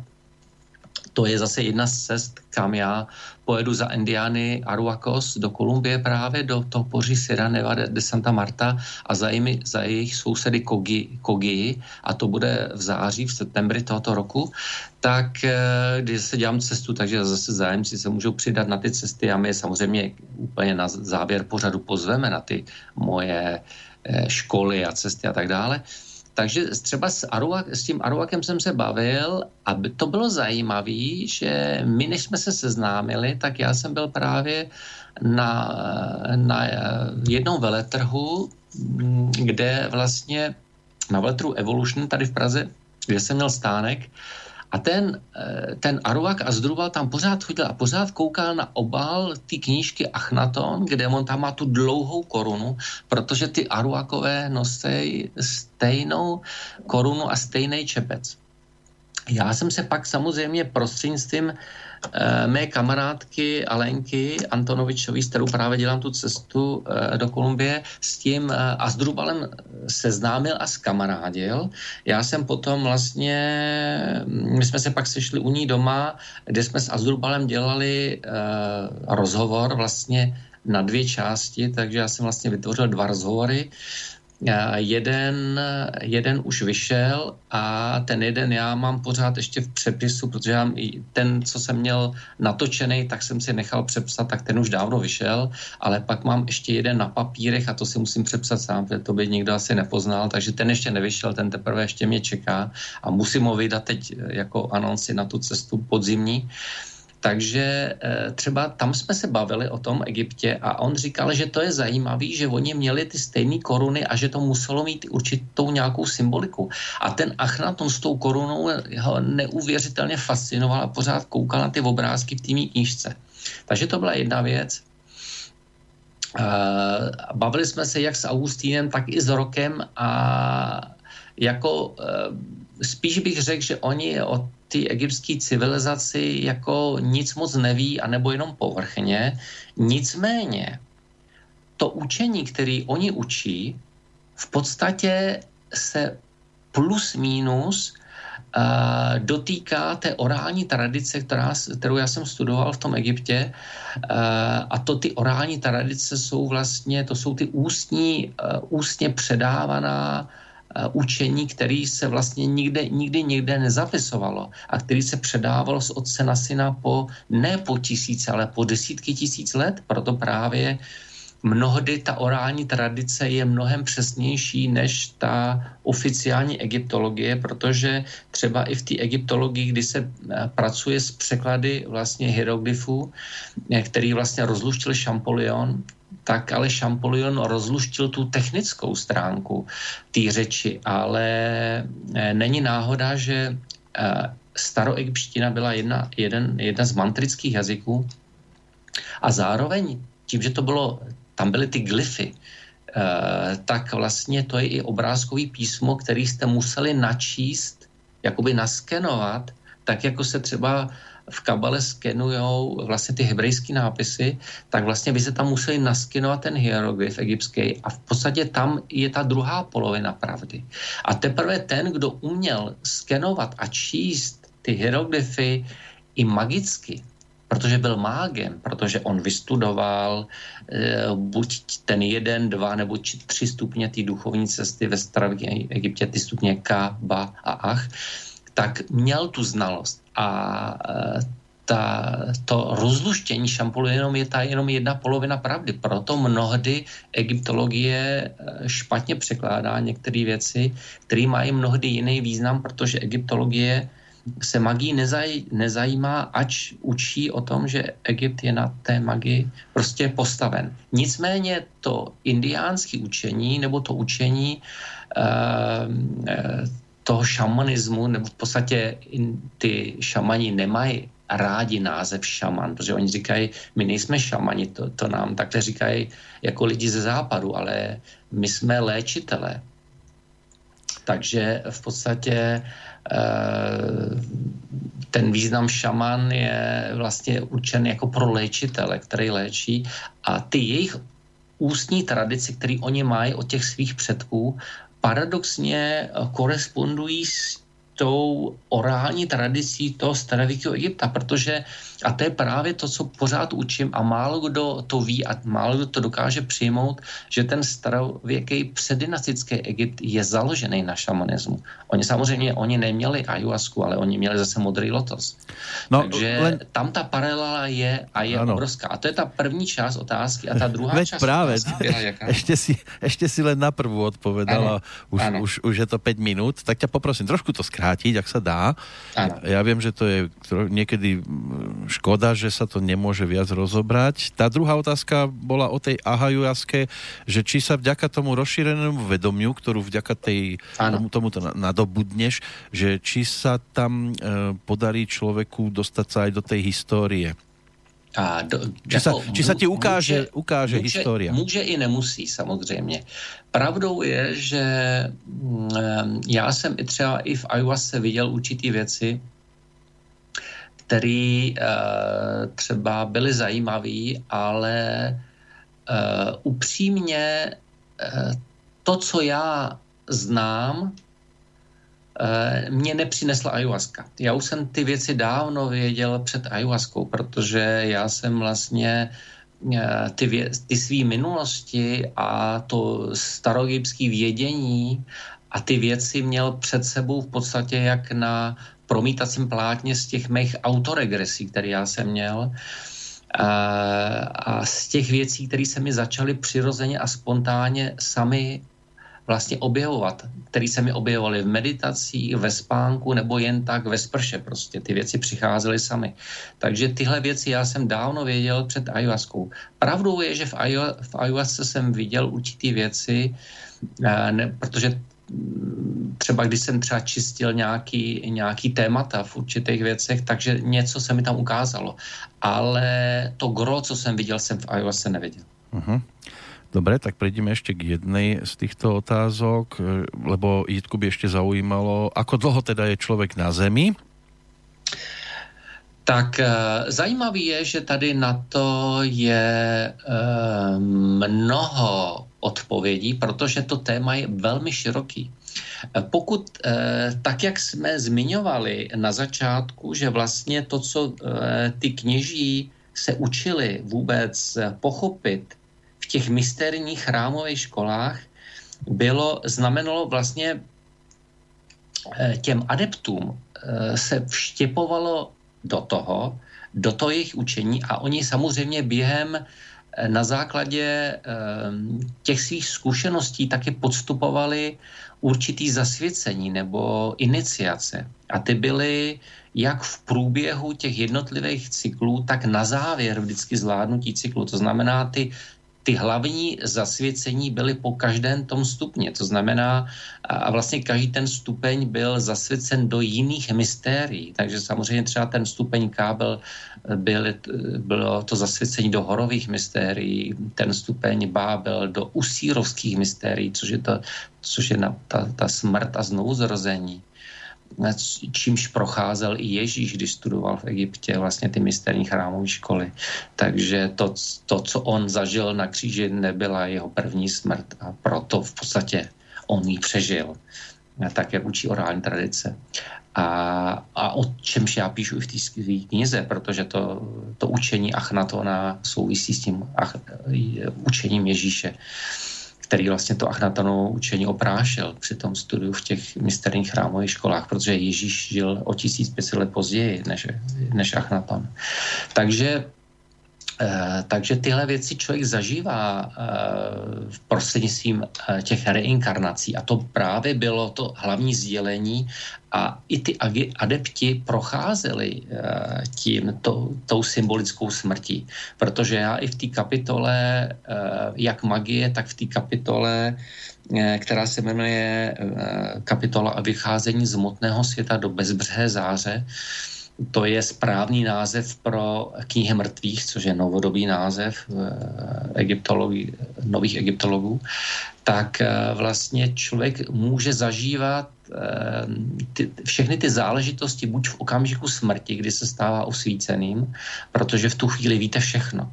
Víte všechno, co bylo před vaším životem, co bude po vašem životě. Eh, v tu chvíli vy jste sjednoceni s Bohem, neboli zrajem, jak byly ty mystéria v, eh, po tom stupni Ach. Takže vy jste vlastně osvícený v tu chvíli. Ale člověk nemusí se stávat osvíceným jenom v, okamžicích, v okamžicích smrti. Protože každý adept během těch jednotlivých zasvěcení, během těch jednotlivých mystérií vlastně zažíval to, co člověk během eh, běžné smrti. To znamená vlastně Uh, oni se dostávali vlastně do těch momentů, kdy symbolicky jakoby zemřeli, nebo, neboli Eh, ta duše opustila své tělo a v tu chvíli ta duše se mohla v těch vyšších dimenzích, v těch vyšších sférách vzdělávat. Což se děje přirozeně jenom během eh, toho, kdy duše odchází v, okamžiku smrti. Ale člověk nemusí umírat, aby zažil tyto věci. To znamená, zažívá je i v těchto jakoby mimo smyslových spirituálních zážitcích. No. A co se týká, co se týká věku, to jsem ještě z, taky zažil, v, teda zachytil v té první části otázky. Ano. My nejsme první civilizace tady na Zemi.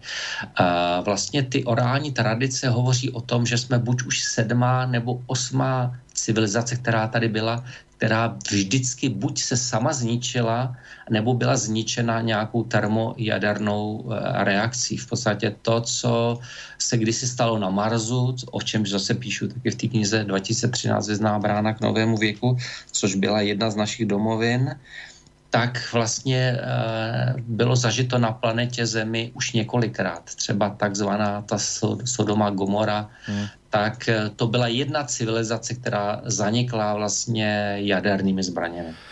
Štefan nám tiež poslal otázku. V poslednom čase niektoré relácie na Slobodnom vysielači poukázali na to, že Biblia vraj vznikla vykradnutím starých náboženstiev, sú vraj prebraté doslovne celé pasáže, hlavne zo starého Egypta. Čo si o tom myslí pán Matula?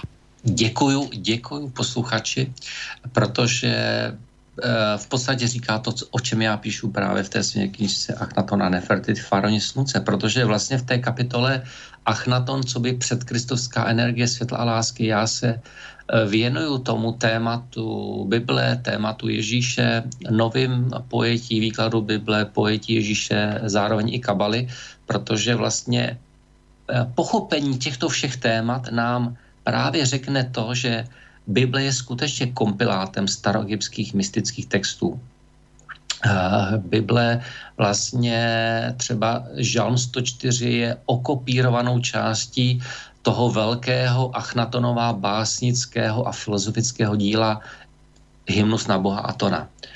To je okopírovaná část, ale v mnoha dalších žalmech jsou odkazy na to jeho velké básnické a filozofické dílo už i jenom eh, to eh, vzhlédnutí se Ježíše k jednomu jedinému Bohu, a to je právě eh, ten Achnatonův Aton, který se do starohebrejštiny přikládá jako Adonai.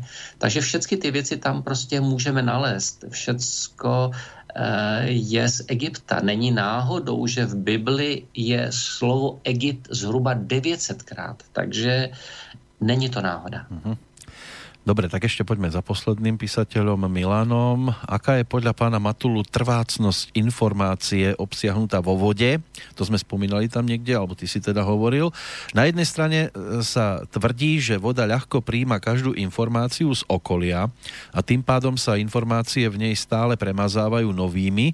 Na druhej strane sa dovážajú napríklad kvetové esencie z Austrálie, ktoré musia absolvovať e, veľmi dlhú tzv. informačnú cestu, pokým sa dostanú k európskemu zákazníkovi a tvrdí sa, aké sú účinné.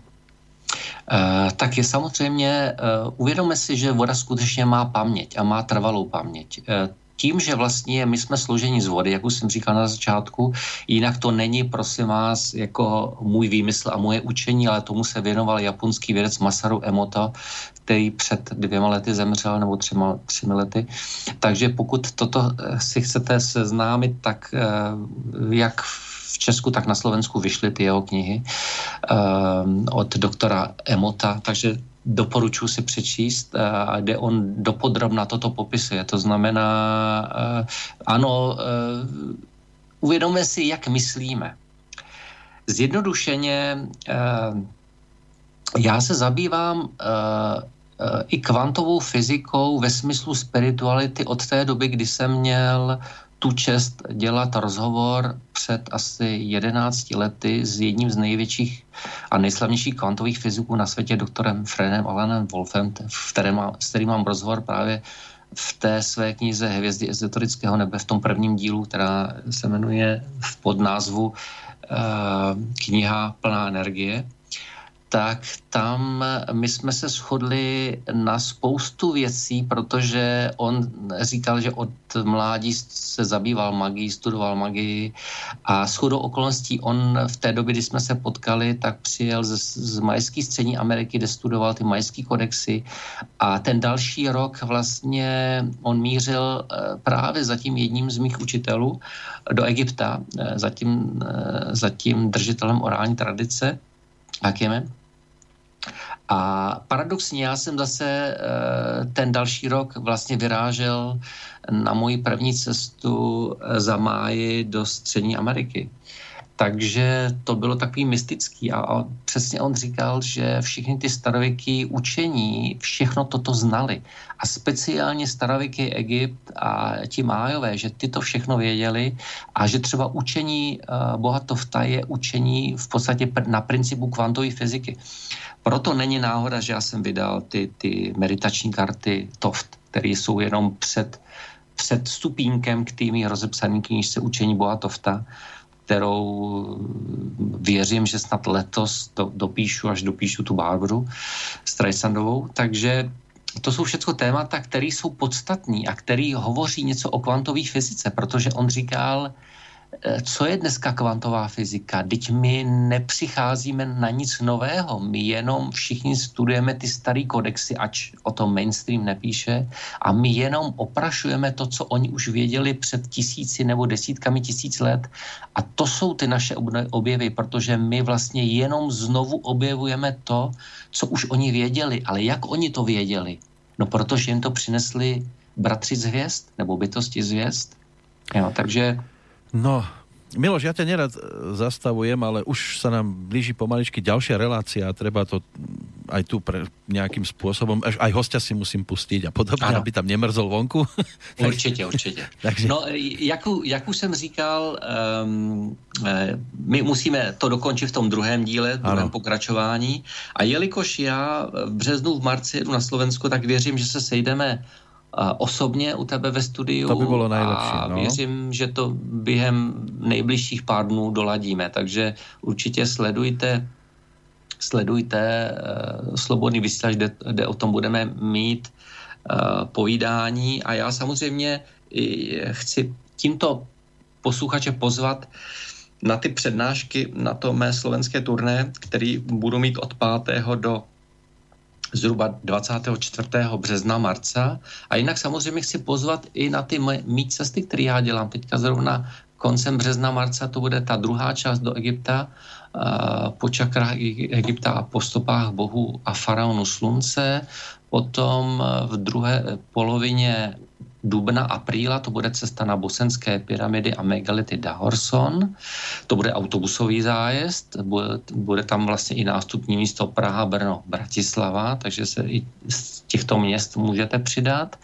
Začátkem května mája to bude cesta za megality na Menorku a já potom mám už přelom má, mája júna, tedy května, června cesty tradičně na řecké ostrovy, kde mám takový předprázdninový pobyt se seminářem.